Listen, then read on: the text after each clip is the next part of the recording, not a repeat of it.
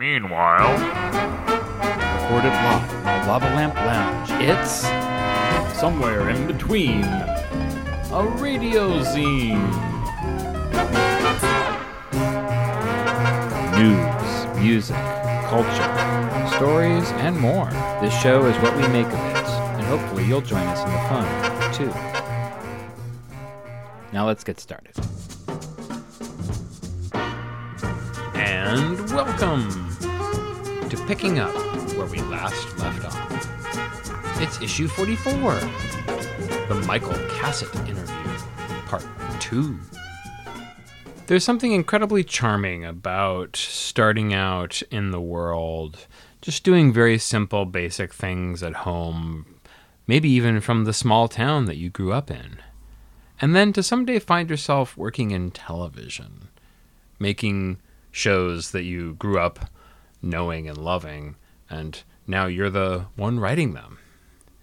It's such a compelling story that, as Michael Cassutt is telling it, I actually get excited myself trying to imagine what it was like for him to be a fan of The Twilight Zone and then to work on it. This is probably the case for you as well, but um, I know Heather and I have talked about this on the show where um, Twilight Zone was a, was something for us growing up. That the original Rod Serling um, was like very influential, and so when the '80s one came around, I was like locked in. Um, I was like, yes, this is for me.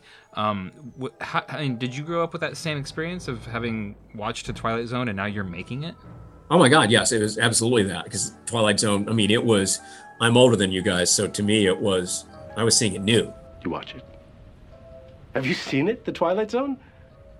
I don't think so. I don't like science fiction. I'm gonna pretend you didn't say that. Mitchell Media says CBS might pull the plug. I'll kill myself. Although it was actually even slightly. I mean, I was. It was off the air by the time I was ten, I think. But I. It was the creepy, scary show that and Outer Limits. Sure. I wound up working on on both of them.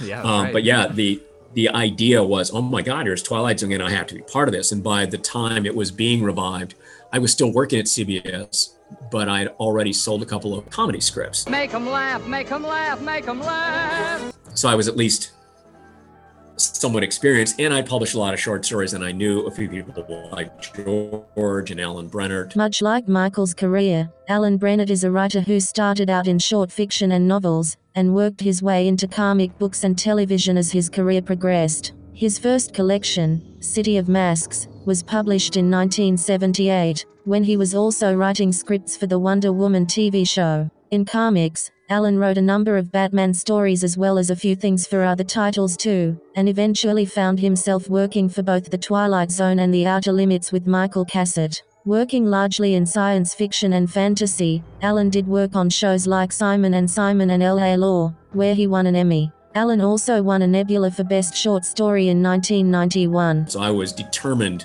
to be part of the new one, and got in. I think as one of the early people to pitch freelance episodes, and because it was an anthology, they would. Uh, that's what they were doing, and it was great. Will I never be blue? My dreams come true. Oh, The Twilight Zone. Um, I'm not sure we consistently honored the you know Twilight Zone, at least the Twilight Zone that I grew up with and under, understood. We did a few things that I thought were wildly inconsistent with that, but then again, it was the mid 80s, not 1960.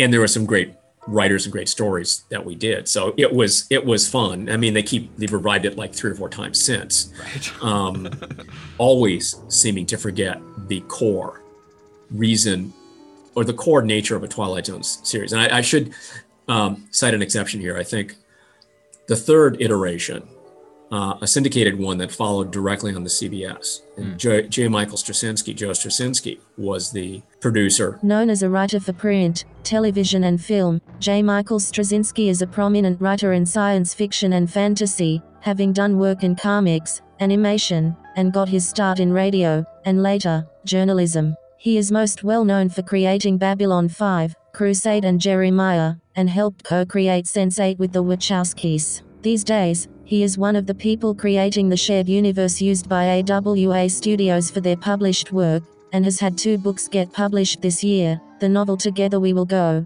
and the non fiction book, Becoming a Writer, Staying a Writer. He had a pretty good understanding of what, what a classic Serling story was. We don't need to say who Rod Serling is, do we? I feel like that one is something even the kids can figure out on their own. Like, I need a break every once in a while, too. So, I mean, I think there are flaws with his version as well, but at least, because to me, a Twilight Zone story is a two act story.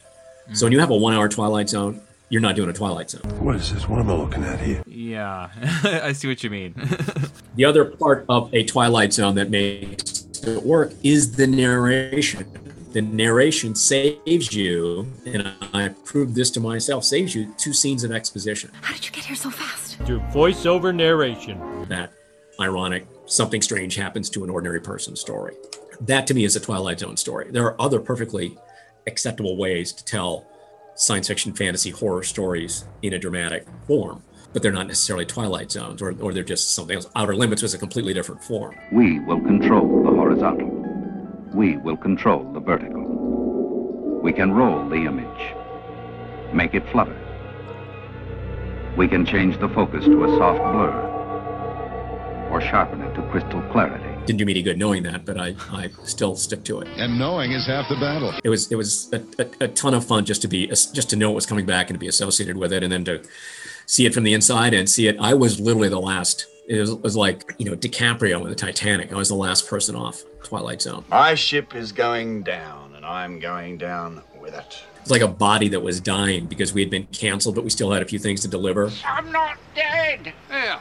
He says he's not dead. Yes, he is. I'm not. And so we had we were spread over something like five buildings at CBS Radford, which is still around the corner from me. Located at 4024 Radford Avenue in the heart of Studio City, California, CBS Studio Center is a massive lot owned by Viacom CBS and was originally constructed by Mack Sennett in 1928. Over the years, the studio changed hands a few times and became home to stars like Roy Rogers and John Wayne, and was the location for shows like Leave It to Beaver, The Rifleman, The Mary Tyler Moore Show, My Three Sons, Rhoda and Gilligan's Island. CBS finally purchased the lot from Republic Pictures in 1967 and has been the primary owner ever since. There are three backlots here, and one is designed to look like a New York street, where Seinfeld was filmed in the mid 90s. The residential backlot was used by the show American Housewife until March of 2021. And about every week they would come by and close out one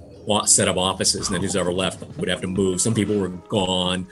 Uh, and it basically became like George and me, uh, were the only two writers left in one building out of five. Is anybody using this chair? Even then, George left because his deal was up before mine. So I was the last person there, simply around. Like if somebody would come up, we're doing post production, we need wild lines, we need somebody to look at this cut because there we need to have some walla that is written to be recorded and put in here. That was that was my job. I was kind of and I kind of turned out the lights when I left. Well, I tell you, I'm the luckiest son of a bitch on earth.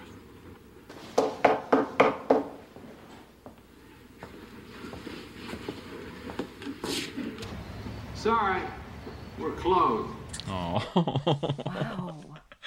Oh. But then I went right into Mac. I mean, I didn't go right into Max Headroom, mm-hmm. but Max Headroom was my next port of call about four months later, three or four months later. But I was already writing one by then.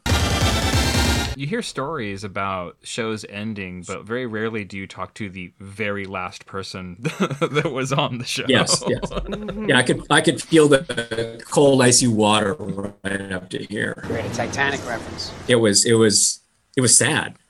Um, and infuriating because it didn't need really didn't need to go that way. I think had things been a little different, the show could have had a, a good run, even though I know objectively as a viewer and even from a more informed subjective view as a former network executive and historian of television that in a, an anthology show has almost no chance of, of working mm. in a in the broadcast universe as it existed then or really now. In other words, Leo, what the hell are we doing? twilight zone was considered to be an anomaly even in 1960 in fact when serling sold the show in 58 cbs didn't want it. I mean they had to buy it because he had a deal they were going to buy whatever he he wanted to do and he wanted to do a half hour science fiction fantasy anthology. Is that so wrong? And I have on good authority that the reaction from CBS was, oh, God, not that. not an anthology. Um, Some of them still react that way. That's the same way. Here's a little bit of, of television history. The same way, the same way uh, The Fugitive got on the air in the early 60s. An innocent victim of blind justice, falsely convicted for the murder of his wife. Reprieved by fate when a train wreck freed him en route to the death house. It was not, everybody looks at it, it was a huge success. It's still one of the most viewed hours of TV drama ever. 50 million people watched the finale. ABC did not want that concept. Roy Huggins, the television genius who was pitching it, Born in 1914, and having worked as both a civil servant and an industrial engineer in the 1940s, Roy Huggins was a novelist, a screenwriter, and eventually, a television producer, creating a number of shows, and wrote scripts under a variety of pseudonyms. A number of his novels were turned into films or TV shows, and he most famously created Maverick, The Fugitive, and The Rockford Files. Roy was also a member of the Communist Party, and rather than remain silent, he named 19 people to the House Un American Activities Committee in 1952, which prevented him from being blacklisted. After Warner Brothers denied credit and money for the work he created for them, Roy began to seek more ownership rights for his creations. This led to producers wanting the same contract he had, the Huggins contract. With a career that spanned almost 50 years, Roy Huggins passed away on April 3 of 2002. did not actually want to be in there. He was sort of in there because his agent had made a deal for him, and and he's they said told him they have to take basically whatever you want to do, and he was pitching it to a room full of ABC executives, and every one of them said this is the dumbest idea I've ever heard. We don't want to do this, and it was only because he had a deal, and the, the actual president of ABC, president of ABC at the time, was sitting at the end of the table. Said, "I kind of like this." and the kind of thing you never think would happen, especially if you're Max Headroom fans. You know, think of that that boardroom in Max Headroom and the the toadies around it with Ben Cheviot. Right. It's like Ben Cheviot saying he likes it, and somebody who's his his deputy, the West Coast deputy, is actually saying, "No, no, no, it's a dumb idea, sir." I mean, almost every breakthrough piece of television you could think of has only gotten on the air because somebody pushed or there was an, an accident like it like hill street blues going on nbc at a time when their ratings they were the fifth out of three networks right. you know so they had to put something on. We could put out the shadows cast by the fight. How much? A pound. Well, that's great. You film the shadows and you broadcast the shadows? Just yeah, shadows? yeah. That's so Yeah, just the shadows. Can we get any more? Well, Well, I know somebody at the London Marathon probably can get the shadows cast by them. so that, that was twilight zone and that was its history and that's what you know it keeps it keeps coming back and it's never actually a smart move i would never i would not do it hmm. so how about that you know i was happy to be part of it but i still wouldn't do it myself Sure. not if i wanted to make money and be a success as a as a any kind of network or channel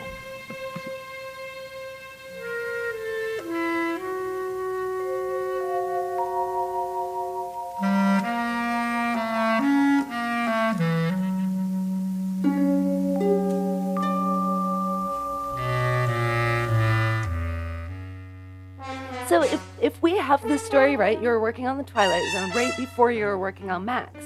And in Austin's research, what he found was that you were one of the few writers anyone met with who got what Max was about right away. Is that how it went? Like, do we have the story right? Well, it's certainly flattering to me, and I know that Steve Roberts thinks that, and I think the evidence suggests. Well, you know. I mean, what happened was that Phil DeGuere, Philip DeGuere began working in television in 1968 and worked on a large number of shows, including Baretta, Simon and Simon and Jag. who was the showrunner for Twilight Zone, hmm. fantastically funny, occasionally troubled, very experienced TV producer. As Twilight Zone had been canceled and we were still, you know, tie off the the, the wounds, he got partnered up with the team that was at ABC that was going to do Max Headroom. That he was basically brought in to babysit hmm. Peter Wagg, the British producer. Peter primarily produced music videos before he got involved with the original UK teleplay, and produced through to the end of the US series. Afterwards, Peter Wagg produced a series of Cirque du Soleil movies and videos. And so Phil, looking around, saying, Well, here's this six episode order for this very science fiction dystopian TV series. And here I've got all these writers on Twilight Zone who are the best writers of this kind of stuff I know. I can see where this is going. So all of us were given a chance to pitch to Max Headroom. Hmm. A couple of people, I, I don't think Alan Brennert wanted to. Or I think he was off doing something else, and Rockne O'Bannon had just sold a feature film. Rockne S. O'Bannon is a screenwriter and a television writer and producer who has created a number of incredible works over the years. Back then, Rockne was only known for a few spec scripts he had written for The Twilight Zone and Amazing Stories. Later, he would go on to create seaQuest DSV, Farscape, Defiance and the CW's Cult. And, he's also known for something he developed into a movie. which became Alien Nation. So he was going off to do that. Hmm. But uh, there was a guy named Jim Crocker. Who listeners may remember as the gentleman who wrote the story and teleplay for Rakers, and who got his start on the Rockford Files. Uh, another uh, writing team, Marty Pasko and Becky Parr. Martin Pasko and Rebecca Parr are a writing team that worked on a number of shows together, and on other shows independently, and each had quite a varied career. They worked together on The Twilight Zone, Simon and Simon, Roseanne and Free Spirit, and also wrote the Max Headroom episode War, which we will be reviewing on this program next episode. and George and me were all sent off to see the uh, the original British 25 Minutes into the Future because that was the only thing that existed, and then meet with Peter and Phil and Steve and talk through some ideas and pitch, and we all got assignments. Excellent. You're all hired. And I can remember I wound up renting an office from Rockne O'Bannon. He had had this little office that you'd been kind of in and out for a couple of years, just down Ventura Boulevard. It was like one room and a bathroom, uh, three hundred dollars a month. According to inflationtool.com, the same room that Michael rented from Rockne in 1986 would go for $700 a month in 2021. And so I had this assignment. Uh, I didn't have room to work at home right then because I had a, a, a new baby and, and a small house. And so I'm sitting there in what was one of the rainier seasons in LA history. That's not ominous. So I pitched this idea for security systems. Okay. And having the time of my life. I mean, I was writing this and I just, it's one of the, the few times where I'm just looking at the experience and knowing it from the inside is like, this is what I was born to do. You've just gone insane. Never felt so alive. So I, I did connect the, with the material to that extent. I turned in the script, you know, by this time I'd probably written for eight or nine TV shows. So, you know, I'd been through the experience of turning in scripts and you never quite know how they're going to be received. And sometimes you feel you connected with the material. Sometimes it was just a job.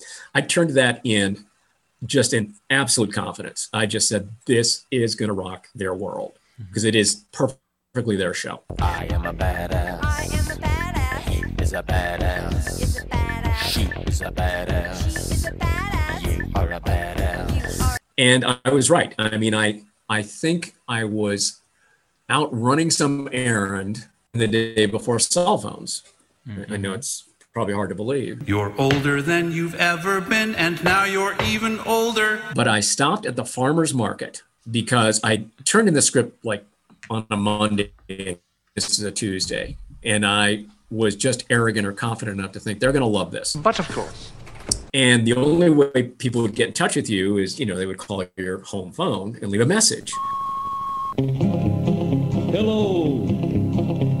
I hear the phone a ringing. It's ringing off the wall. I hear the phone a ringing. I'm mighty glad you called. And if you leave your number when you hear the tone,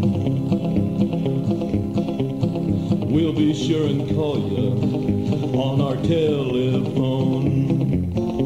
We'll be talking to you real soon. So I stopped at the farmer's market, dialed my home number, and uh, heard a message from Peter Wagg saying, Love the script. Can you come in and meet with us tomorrow? And I went in and they offered me a job. When can you start? So that was how it happened.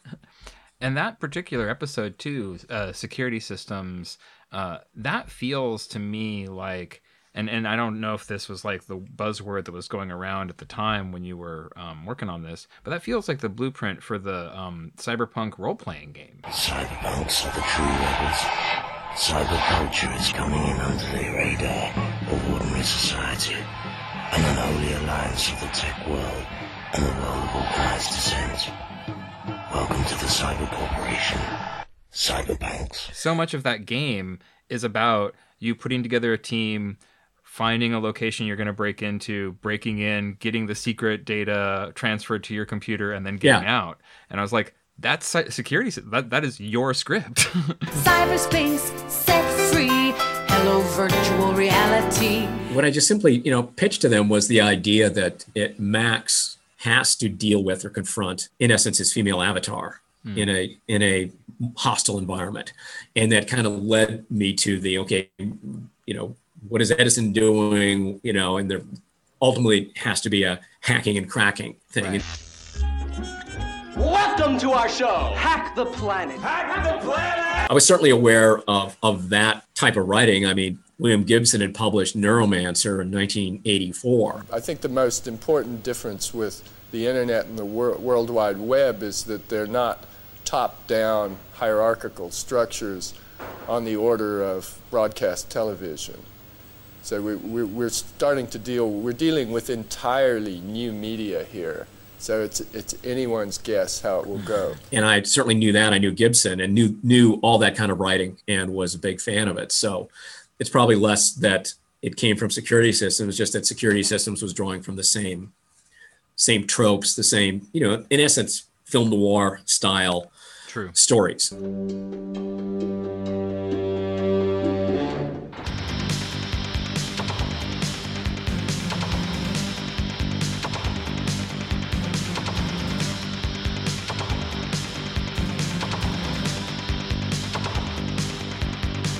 You just heard part two of our conversation with Michael Cassutt, a writer and television producer who worked on Max Headroom in the late 80s. Why not visit the show notes on this particular episode, betweenradiozine.com, and you'll find a link to a video of this conversation that you can watch and enjoy at your leisure. Thank you.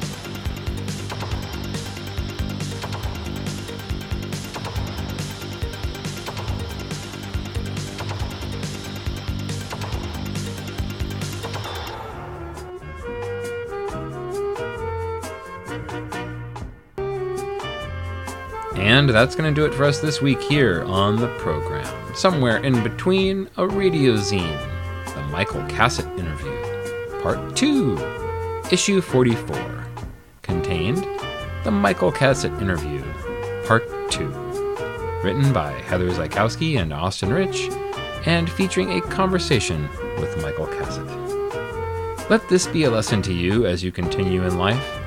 When you have the opportunity to work with George R. R. Martin on a couple of TV shows early in your career, you should take it. You never know which of you might create Game of Thrones someday. This episode was produced by Austin Rich in the Lava Lamp Lounge and was assembled using only the finest in 20th century technology. In the long standing tradition of most zines, there is an open submission policy here. If you have a story, music, or poetry that you'd like to send in or read, or you just want to be a part of the show, why not drop a line to austinrich at gmail.com. That's going to do it for us this week. You guys are wonderful.